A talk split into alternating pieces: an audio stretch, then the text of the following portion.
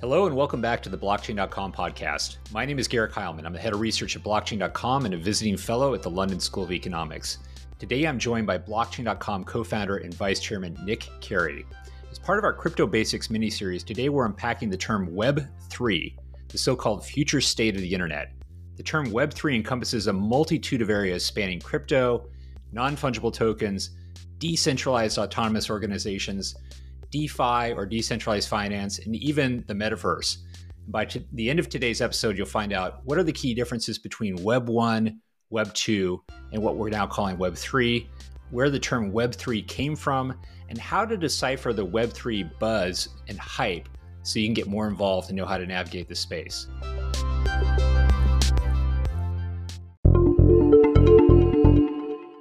So, Nick, welcome back to the podcast. Thank you very much, Garrick. Um, well, we've got a lot of terms to define today, but I think we'll need to take a little trip uh, down memory lane and uh, maybe revisit what the difference is between uh, Web 1 and Web 2.0 when analysts and industry experts sort of talk about that. So maybe give us your definition for what Web 1 was and then how it evolved uh, and sort of gave new tools and uh, enabled new business models in the form of Web 2. Yep. So so very very high level history tour through the uh, internet and and Web one and Web two. So the the internet and when it began is something that's debated. Um, you know, we look at the uh, introduction of foundational protocols like TCP/IP in the early 1970s as kind of a key milestone in the history of the internet. But many people consider the the, the web to have started, of course, with uh, Tim Berners Lee, and um, and and that all kind of took off in the 1990s. And a lot of the original thinking around this early web, Web 1 as we call it, was that this would be open source and decentralized and, and permissionless. A lot of the things you hear about today's uh, cryptocurrency system. However, starting in the early 2000s, we had the rise of what we call Web 2. And this is where we really see platforms like Facebook coming into existence and uh, really building kind of more tightly controlled walled gardens where they're is permission and, and, and restrictions on access and, and things are kind of siloed into fiefdom, so to speak, controlled by today's big tech companies. And many of the early folks involved with the internet looked on that as, as something that was problematic and have gotten really excited about the prospect of returning to something more like Web 1, uh, a more open, permissionless, decentralized, less um, tightly controlled by a tech oligopoly kind of internet system. So that's at a high level kind of what the differences are between web 1, web 2 and what people think web 3 could could be like. And Nick, I'll just right. turn to you now. Maybe you could maybe you could share your perspectives uh, on on Web two and, and what are some of the problems with that with it. Yeah. So um, if Web 1 was sort of a world where um, anyone could go out and discover and read and host their own server and set up their own uh, email client, um, Web 2 sort of centralized a lot of the web experience, standardized user experiences, but also started to aggregate enormous amounts of personal identifying information, search criteria, metadata, and more. And that became extraordinarily valuable. Um, the Web 2 companies that you mentioned, businesses like Facebook, Google, Twitter, and YouTube, really turned user behavior into a commodity that those businesses would then extrapolate precious information from and then use that to advertise to people. And so I've got sort of a story that's kind of interesting. In 2005 or six, um, I was an intern for a tech company and we were working on ad software. And one of the pieces of technology we were developing was looking at different weather patterns in the United States and then geo-targeting uh, advertisements for people searching for example different type of clothing. So you might go to an online shop and search for a red jacket but decide not to buy it. And a cookie would be placed on the website that you visited on your computer and then what we would do is a week later detecting that there was a winter storm that had come uh, was coming into your area would serve an advertisement with the same uh, red jacket you looked at in that e-commerce store a week earlier saying bundle up it's going to get cold. Now that's where the technology was you know, almost 20 years ago.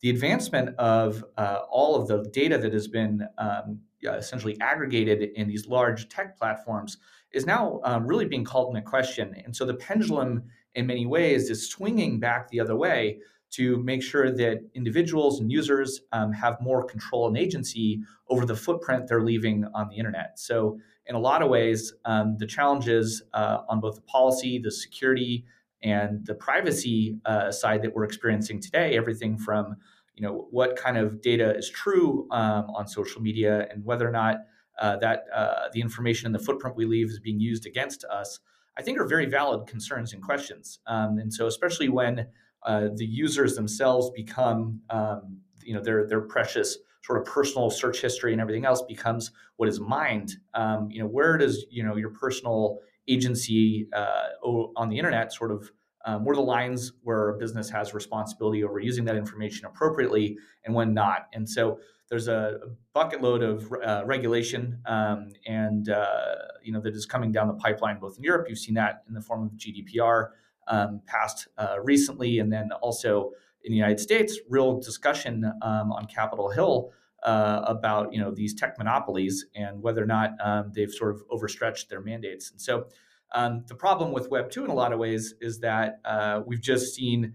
Uh, repercussions, I would say, from the technological design and a lack of uh, competition in the market, and uh, those should be concerning for um, any society that wants to develop an innovative um, you know, in, uh, innovative entrepreneurial environment. So we're moving on now, and there's a conversation about Web three.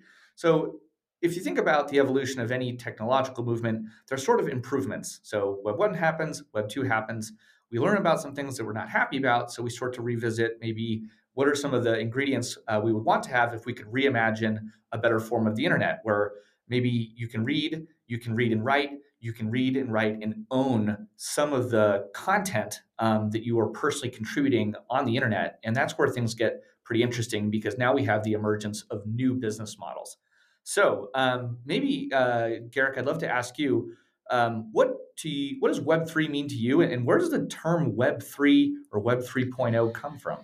Yep. No, I'm really glad you brought in the data point because I, I think ownership of data is really a, a, crucial part of kind of what people are imagining Web3 could be. And, and as part of that, data has become incredibly valuable. You know, data is often described as the new oil, uh, this incredibly valuable asset or commodity that today, uh, you know, that value really accrues to the major platforms that we've mentioned, the Facebooks of the world, uh, that that hold our data and individuals who are contributing to those platforms using them certainly getting some services and and value for free often from the major tech platforms there there's still maybe an imbalance between how much value is accruing to the big platform versus to the individual. And i think uh, one of the things that blockchain technology certainly could help facilitate in a web3 world is this idea of individuals having not only just more control from a privacy perspective of their data but actually being able to benefit financially, you know, from a value perspective more around what they're contributing to, um, you know, the internet and and and what they're sharing and, and getting more value out of that. So that's a big part of kind of what it means potentially for me and what's what's exciting about it. In terms of where the term Web three comes from, we're going to go to, again to Gavin Wood, Ethereum co-founder, founder of the Polkadot network, all the way back in 2014. Around the same time, he introduced to me uh, a, a, a very helpful uh, example of what is a smart contract. I've used this in my teaching for years. The idea of a, uh, a GPS collar around a dog, you know, kind of uploading data to a smart contract to automate automate payments to a dog walker. Uh, Gavin also coined uh, the term Web three back around 2014, and so it's been out there for a while. Um, but I think the reason it hasn't really caught on and become a buzzword until um, you know more recent times is because a lot of what we kind of imagine as web3 things like decentralized file storage and uh, decentralized computation and other non-monetary kind of broader use cases of blockchain technology really haven't um, come to the forefront uh, until recently and, and become more part of the kind of crypto story. Um, so so that's why i think that term is helpful because it speaks to you know a world beyond just financial services and and DeFi, another topic we'll we're, we'll be covering in our crypto basics series, and speaks to things that you know sometimes don't have anything to do with money and are more about just kind of uh, a broader kind of reconstruction and reimagination of the internet as we know it and, and services like social media file storage et cetera that are not necessarily financial services applications. Great.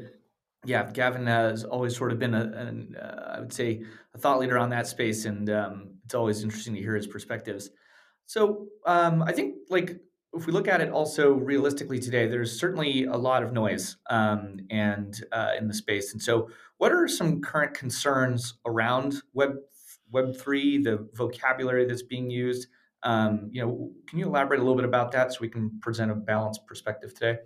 Yeah, so this this term Web three is certainly uh, a, a, hotly debated term, and and there's different views uh, on on what's being described as Web three. Uh, some very positive, and and some more critical.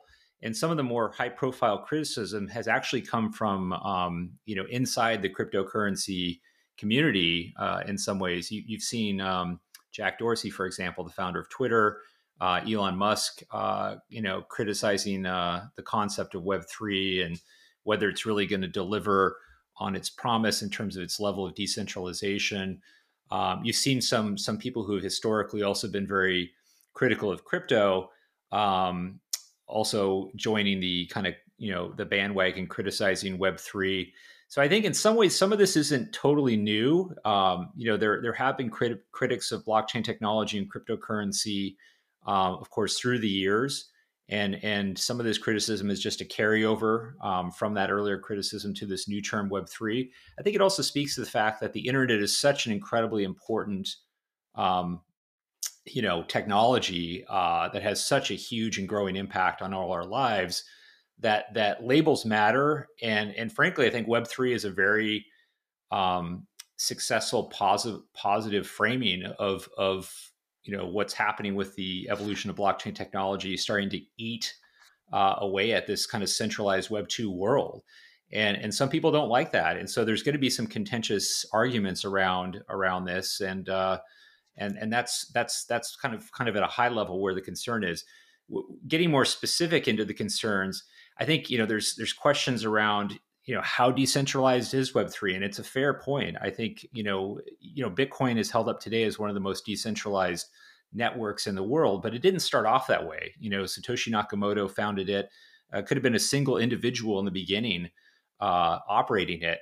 It's become more decentralized over time and i think that's kind of the the thing i would argue with the critics of web3 is that it's not realistic to expect new protocols new applications that are being built to be kind of fully decentralized from day one. That's just not how this works. It's a process, and and uh, it's true that today a lot of Web three is is probably less decentralized than than the founders and many in the community would like to see it get to eventually.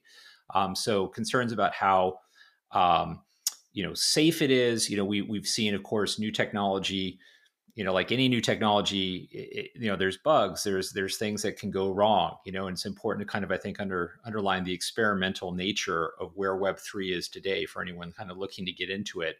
Um, you know in the defi space for example we've seen you know exploits and hacks and and losses of funds. So i think again anyone listening to this needs to understand that web3 is still pretty new and it's being battle tested as we go. And and you do need to kind of do your own research and, and understand uh, you know, what are the risks involved with participating in Web3? So one of the things we're hearing now is that uh, Web3 basically may uh, enable some emergent new business models where um, participants in the network can actually share in some of the economic benefits of the activity within that network. So let's talk a little bit about what that might look like. Um, I think there's a real strong argument that Web 2 incumbents are concerned about a change to their own business models. So can Web3 uh, maybe you know bring um, an end to some of the tech giants of Web 2.0? And, and, maybe what would like a Web3 social media platform maybe look like? Um, is it possible that there'd be a competitor out there to a Twitter or a Facebook someday? Is that is that rea- is that a reality that we could see ourselves in? Yeah, I, I, certainly think so. And it's interesting to see some of the biggest Web3 critics are, are from the Web2 space and have certainly some business interests with defending the current, current paradigm. I, I think one of the best ways of explaining to everyday folks uh, an example of a Web3 application that they could themselves imagine using is, is decentralized file storage. So a lot of people use cloud storage services like Dropbox or Google Drive uh, or Box, et cetera. And, and um, you know, uh, those are run by companies uh, that, that earn profits uh, and have control of data. Uh, for us. And, and some people see something better potentially through a Web3 decentralized version of Dropbox. And basically, how this could work is, and how this does work with platforms like Filecoin and others, is you know anyone who has a computer uh, and has extra unused hard drive space on that computer could basically uh, you know contribute that extra un- unused hard drive space in kind of an Airbnb like fashion. You can kind of rent it out to a decentralized cloud file storage network and be compensated for doing so. So it's a way to take underutilized capacity, extra hard drive space you're not using, and monetize that. Just like if you're away for the weekend and your flat's available and you want to earn some extra money through something like Airbnb, you could do that with your hard drive. Or there's ways to do that even with your your CPU, your your computational power that's underutilized, and so on. And so it, for me, it's an exciting way. The economist in me gets excited about you know putting underutilized resources to work, and also helping individuals uh, you know monetize assets they have in their possession that currently aren't really easy to to make money on and and and that's one of the exciting things about this kind of peer-to-peer web3 network that that's being being developed I think that's a, I mean, those are real world examples today of Web3 technologies um, uh, at scale, which is pretty exciting. I think if you look into the future and peer over the horizon a little bit, you can imagine a world where um, I would participate potentially on a social media platform whereby the content I create, the more uh, likes it gets, the more followers um, it has, um, people could uh, compensate and reward me directly for doing so. And maybe a share of the advertising revenue that was generated on this platform would actually be returned to the people who spend time on it, as opposed to specifically the uh, equity shareholders of a, of a company, for example. So if you could imagine um, you know, essentially a social media platform running on the internet without a company actually governing it, um, you can see sort of the direction of travel that some of these uh, projects are sort of pursuing. And there are many, many uh, startups right now working to do just things like that: a decentralized Airbnb, a decentralized Uber, a decentralized marketplace for labor, where people can pick up odd jobs and be compensated for that work without having to rely on a centralized platform that extracts uh, you know fees and, and wealth basically from those transactions. And so um, it's going to take some time for these things to bake in and i think just like uh, every technological evolution from the first iphone to iphone 2 now to iphone 13 there are incremental improvements along the way and sometimes there's some really big improvements. And uh, in many of these examples um, you know we see promise. We also think it's going to take uh, some time. And so one of the questions uh, I think we'd like to conclude with today, Garrick, is how can how can uh, crypto curious people get involved in Web three in a more meaningful way today? Yes, that's that's a great question. So you know, it starts with with uh, you know honestly opening up a wallet at a blockchain.com and and you know acquiring your first crypto. I mean, that's the first step, and learning the basics, uh, learning what things like private keys are, and and how to manage those or if you're not quite comfortable to take that step and, and manage your own private cryptographic keys opening up a custodial account uh, again with a blockchain.com and and starting to look at what projects you think are interesting in the web3 arena and it's a vast vast world out there there's thousands and thousands of tokens that exist today you know we've uh, we've listed on our platform a number that we think are you know interesting and and are available for you to to acquire and start using.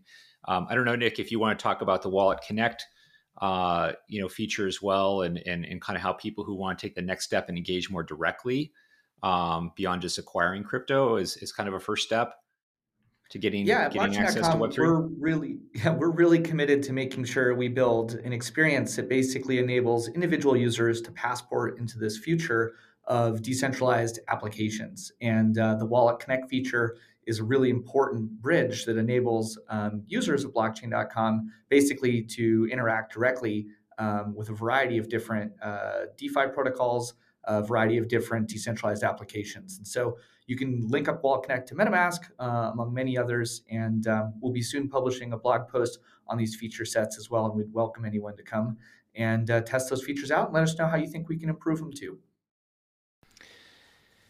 Thanks, Nick. So stay tuned for more Crypto Basics episodes. And to support you on your crypto journey, please come back and listen again to our podcast. And if you're enjoying the show, please subscribe and leave us a review. Thank you.